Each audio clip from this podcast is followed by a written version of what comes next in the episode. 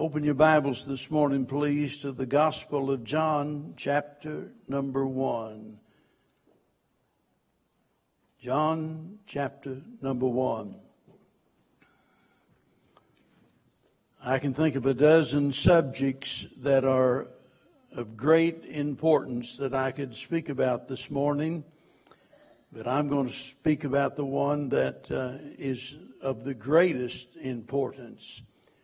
Since we're celebrating our 49th anniversary as a church, it's tempting to take this time to review our, our history and to think about the dear loved ones that have, that have gone before. I, I hesitate to start mentioning names, but you can hear a certain song and you think, well, that was Brother Gilbert Wood's favorite song. Uh, you can see something else and it'll remind you of Dennis Maxey or Linda Pardue or numerous other folks that helped make this church what it is today. They made their contribution and they uh, went on home to heaven and they're not with us. But we could spend a lot of time talking about that. I could spend a lot of time just talking about the present and what God is doing with the faithful members, the faithful workers, those that are so dedicated to the Lord through His church here. And uh, we would not be wasting a second of our time if I just mentioned their names and talked about the contribution that they make to the church.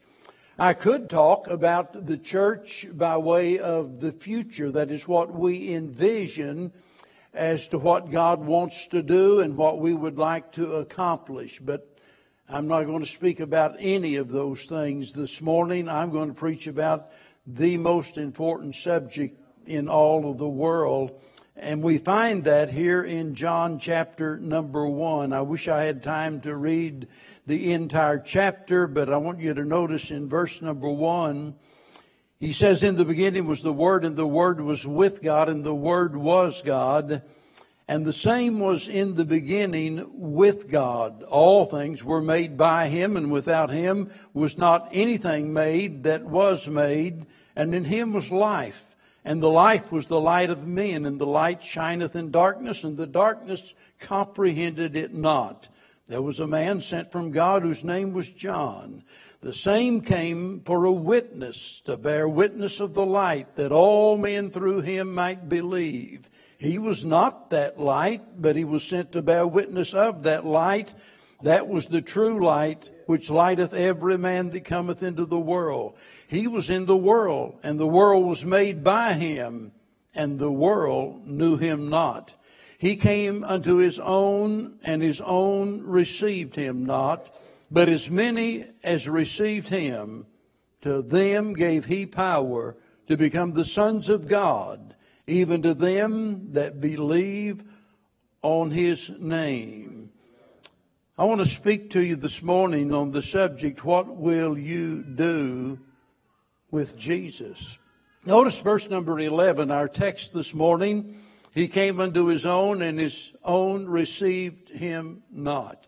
Over and over again, we see courtroom dramas where it's difficult to get to the truth because there, there are no witnesses. It's just, a, it's just a matter of he said, she said situation.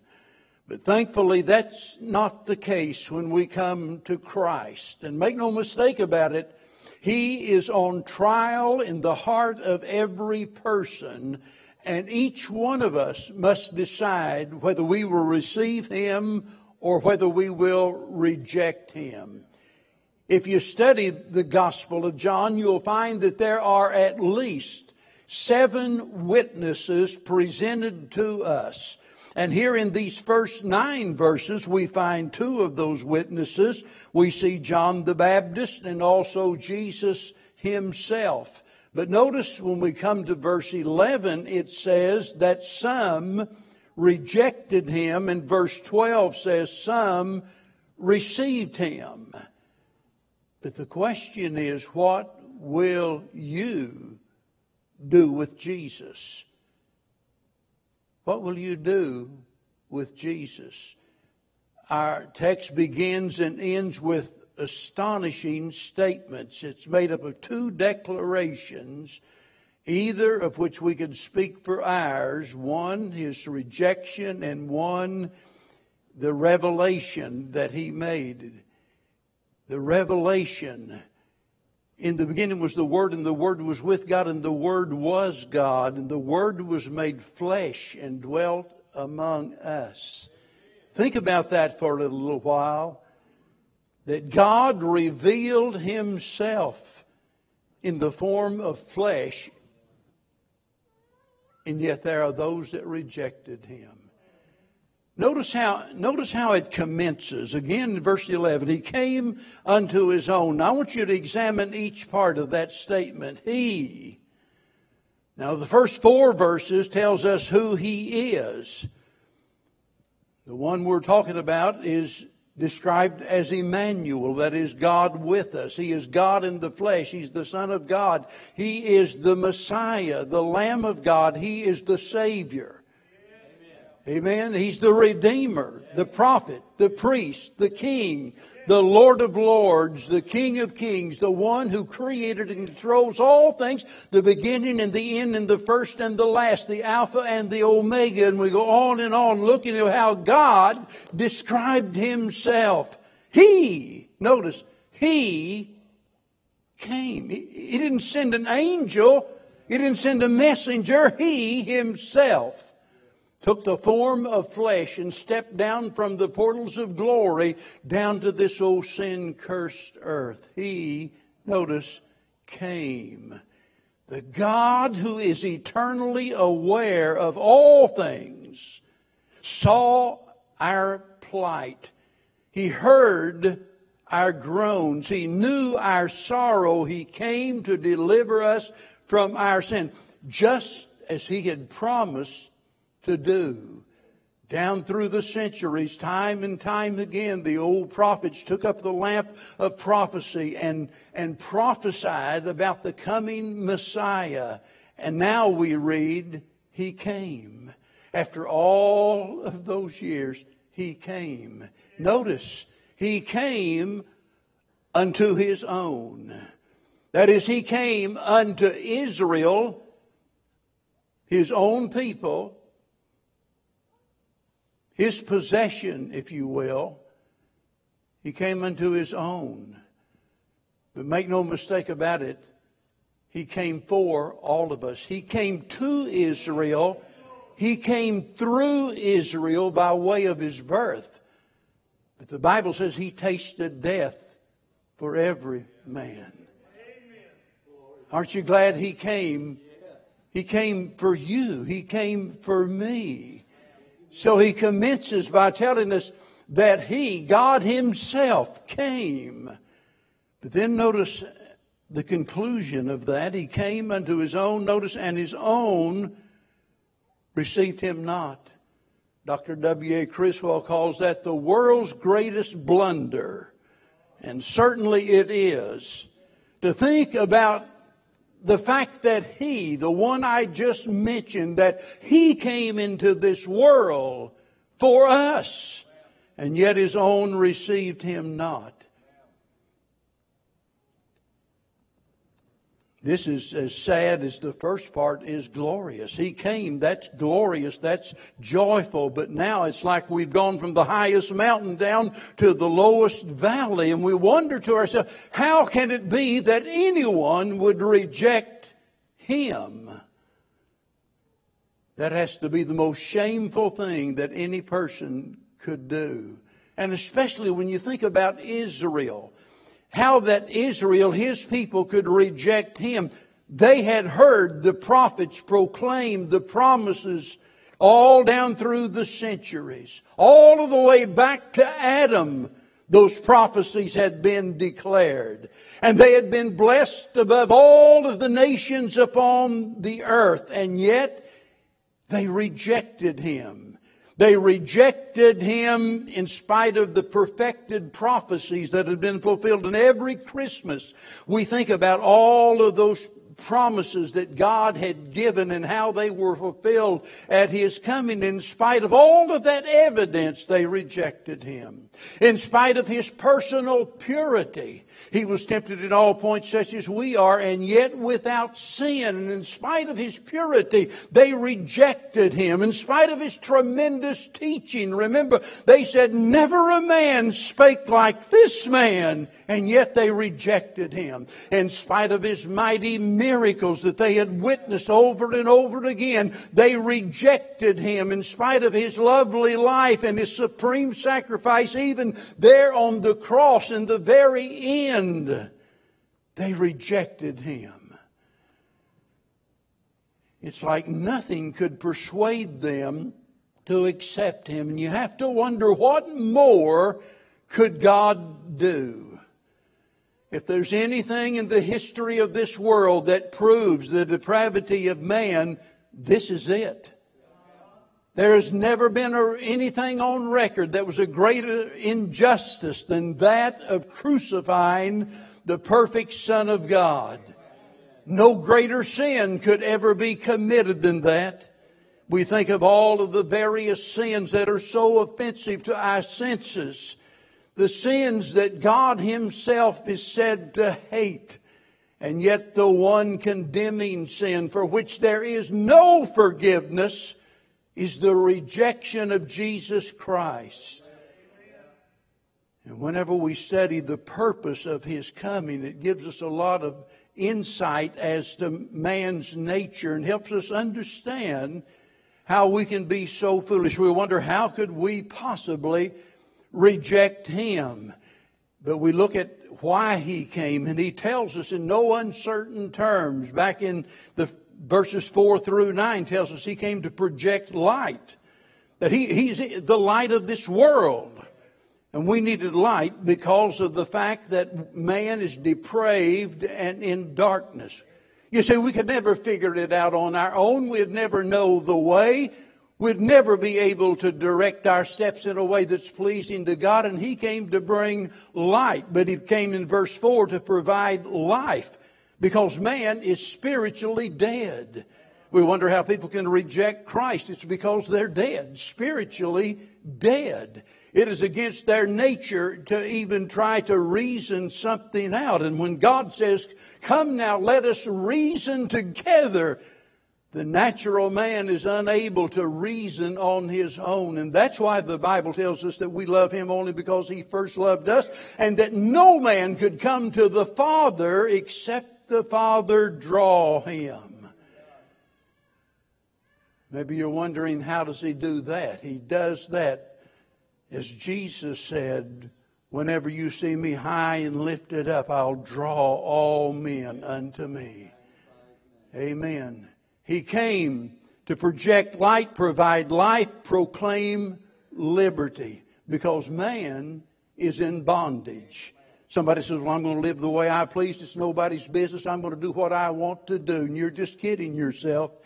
You think, you think you're running your life and you don't even realize that as an unsaved person, you are in bondage to sin and to Satan. You, you, don't, you don't do what the reasonable thing is. You don't do what the right thing is. You're really not doing what you, if you were in your right mind, would normally do. That's why the Bible says of the unsaved, they're taken captive of the devil at his will. But then Jesus came not only to do those things, but also to prove love. And I say that, you know, we, we know that he loves us because he gave his own life. Amen? There's never any doubt about that. But what we don't realize is that the vast majority of the world does not think of God in those terms. Their view of God is distorted. They think that God is some cruel monster whose wrath must be appeased, and that's why. That's why mothers take their children and throw them in the Ganges River to the waiting crocodiles. That's why, that's why those that, that believe in such a God as that will literally burn their little children as an offering up to this God that they do not understand. You see, those of us here in America, we hear about God being a God of love, but most people in the world today don't understand a God like that at all. We think in terms of what we, you know, got to do for God, but the Bible teaches it's not about what we do for God. It's all about what He has done for us. He was made flesh and He dwelt among us. Amen? And lived a life of perfection that He might give His life as a sacrifice for our sins. How horrible, how horrible that something that starts out so wonderful that he came would conclude with him being rejected. But notice verse 12, and we see the contrast. But, thank God for that. But, as many as received him, to them gave he the power to become the sons of God, even to them that believe on his name. Now you see, this brings us to the crucial point. You know, some, there's some that receive him, some that receive him not. And the question and the point of debate is, how do we receive him? Now, in your mind, that might seem like a very simple matter, but it's it's not. It is the decisive issue between all of the different denominations and the cults. As many as received him, to them gave he the power to become the sons of God. But how do we receive him? I said at the very beginning, instead of preaching about all of those other things that I would enjoy preaching about. I want to speak to you about the most important thing. And the most important thing is Christ and the sacrifice of Christ and your relationship to Him because everything else, everything else doesn't matter if you don't get this right. How do you receive Him? There are many that would agree that man is sinful and in need of salvation. Nearly all of those here in America, among those that we identify as Christians, would agree that we are sinful. They don't deny that. They confess that we need a Savior. Some of them even refer to Christ as their Savior, but they're confused as to how a person is saved. In this verse, notice, this verse ought to clear up all of that confusion. To them gave he the power to become the sons of God. Who? Those that believe on his name. It couldn't be any more simple than that, could it? Uh, that's the easy part. The hard part is getting people to actually trust Christ for salvation. There's a big difference between knowing about Christ and actually knowing Christ. You can know all of the facts. You can believe that he was born of a virgin, that he lived a virtuous life, died a vicarious death, uh, arose victoriously over the grave. You can believe all of those facts and yet not be saved. The Bible says the devil believes, he knows all of that, and he trembles. There are a lot of folks that ought to be trembling today because even though they have all of the facts, they haven't done what the Bible commands, which is to believe. That is to trust in the Lord Jesus Christ. And we wonder why. Why would they reject Him? Why would they reject the one thing that is so simple, so easy, that anybody can do it? There, there's no one here that couldn't believe, you know, if you really wanted to believe. You know, if the Lord had said you got to climb a high mountain, some of us couldn't do that. If He'd have said you've got to swim the widest sea, we couldn't do that. But He said all you've got to do is believe. Didn't say anything about church membership, baptism, being a good neighbor, anything else. He'd have said believe, and we wonder why is it that folks refuse to believe, that is to put their faith and trust in the Lord Jesus Christ. Well, Paul explained that when he said, the God of this world, that is Satan, the God of this world hath blinded their minds to the gospel. They're blind, the natural man. There's so many times as we're trying to deal with someone about their salvation, and we'll explain it to them as clearly as we possibly can. We'll read the scriptures to them. And we'll wonder to ourselves, how in the world can they not understand this? And we, as Christians, sometimes forget what it was like not being a Christian, don't we? I said the other day that up until the time whenever I first attended church at 24 years old, up until then, there was only one person in my life, one person that ever asked me if I was a Christian. Just one. Why didn't I listen? Because I certainly knew there were things wrong in my life, but why didn't I listen? I didn't listen because the God of this world had blinded my mind, and I had no concern and no interest in spiritual things. But that's just part of the problem. The other part of the problem is the hardness of man's heart. You see, there are some folks, I want you to listen carefully. There are some folks that would be better off if they never heard the gospel of Christ. Now, that, that doesn't mean that God's going to, you know, feel sorry for them and take them to heaven because every person must be saved the same way. God doesn't have a, you know, a separate plan for those that have never heard. If they don't hear, it's our fault, not God's fault. Because he said, go into all of the world and preach the gospel. But whenever a person has heard the gospel, he becomes more responsible than the person who has not heard the gospel. There are different degrees of punishment in hell. And those that have heard the gospel over and over and over again, and still to this day, they've never received Christ as their Savior hell will be hotter for them than the man over there in the jungle somewhere that never heard the gospel. Or those over there in China walking the busy streets of Tokyo that have never heard the gospel of Jesus Christ. The hardness of man's heart. Jeremiah described it as being like a rock and he described the Word of God as being like a hammer, and the hammer breaks the rock, he said, into pieces. And all we as preachers can do is just keep what? Hammering away. That's, that's all we can do. Because we can't make anybody believe. We can't force them into receiving Christ as their Savior. So we keep hammering away, and that hammer is the Word of God that breaks the rock into pieces, but not just any part of the Word of God. The hammer is what? The gospel of the Lord Jesus Christ. As Paul said, it is the power of God unto salvation to all that believe.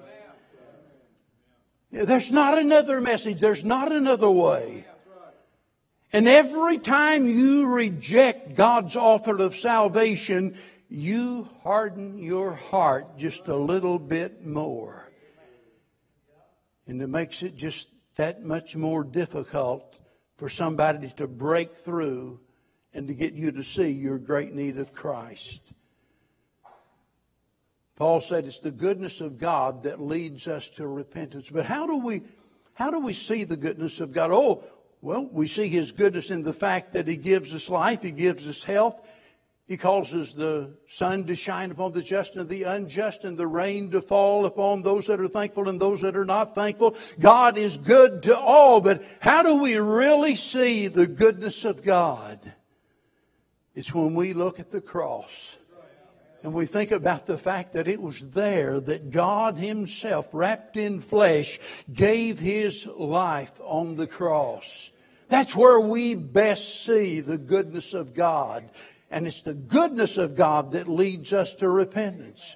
I could speak to you about the happiness of heaven and the horrors of hell and 40, other things, and none of those things would ever bring you to the point of salvation. It's only through the gospel of the Lord Jesus Christ, and all I can do is just hammer, hammer, hammer, hammer, hammer, week after week. And some of you sitting here right now may be thinking, boy, uh, when's he going to get off of this?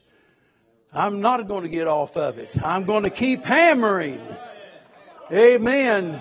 And how dare we as believers be resentful of the fact that somebody is preaching the gospel to those that need it. If there's just one unsaved person in this building today, it's worth our time to forget about all of the things that we want to hear and think about what they need to hear.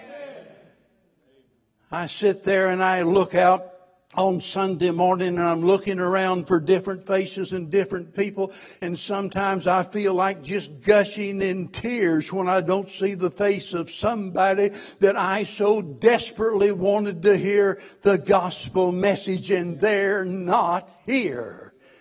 And it tears my heart out. They brought Jesus before Pilate. Pilate made his judgments of Jesus. He said, I find no fault in this man. And finally, he says to those people, What shall I do with Jesus, which is called Christ? And they said, Let him be crucified. But the question is not what they did. We already know that. The question is, what will you do with Jesus? Will you accept him? Will you receive him? Will you reject him? What is, it, what is your verdict? I mean, all of the evidence is here. What's the verdict? He's on trial in your heart. And you're either going to receive him as Lord or call him a liar. One of the two. As the poet said, what will you do with Jesus? Neutral you cannot be. Someday your heart will be asking, what will he do with me? Let me say something that I hope doesn't confuse you.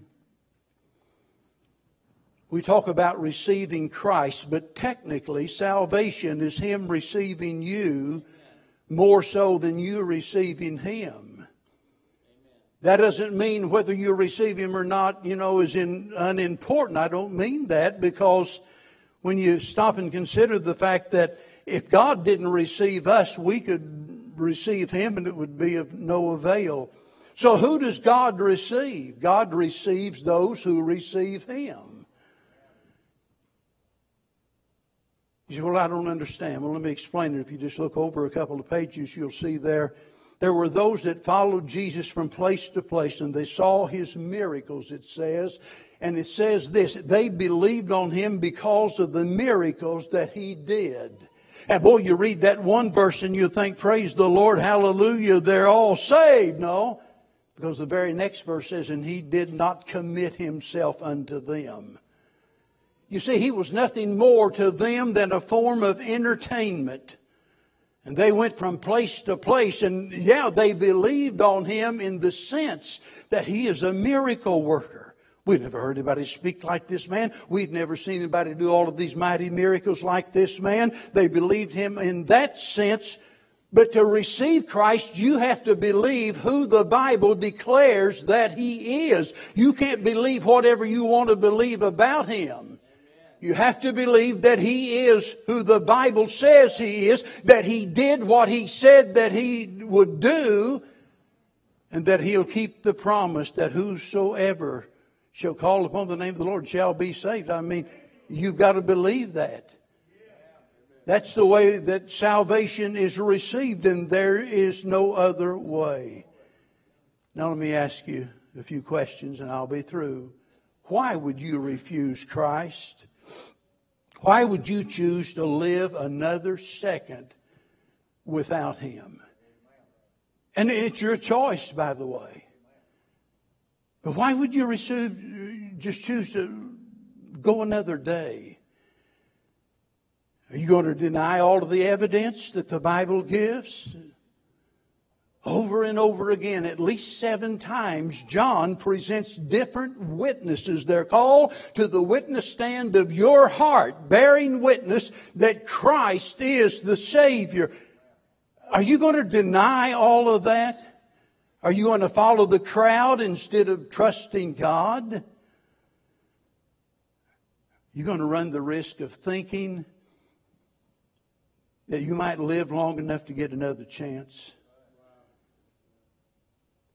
The Bible says today is the day of salvation. You don't have You don't have a promise anywhere in all of God's Word that you can get saved tomorrow. You don't have any promise that you can get saved this afternoon. It's always now is the time. Right now, if you realize your need of salvation and you're willing to place your trust in Christ, you can be saved right now. You might not live to make it till lunchtime. Do you really think you're better off without Christ?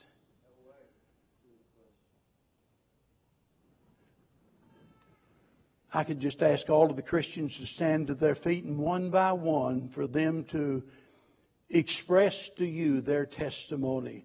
I could ask them to describe to you how their life here on earth is better because of Christ. I mean, that's to say nothing about heaven.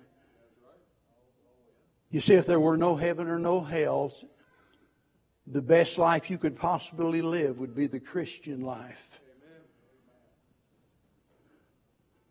The only way you'll ever find perfect peace and joy unspeakable and full of glory, the only way is through the Lord Jesus Christ.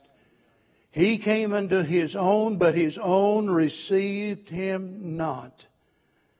But as many as received him, what will you do with this man called Jesus? And you're going to do one or the other. You will either receive him or reject him. As the poem said, neutral you cannot be. Jesus said, He that is not for me is against me. It's heaven or it's hell. It's saved or it's lost. And I can't possibly know your spiritual condition here this morning.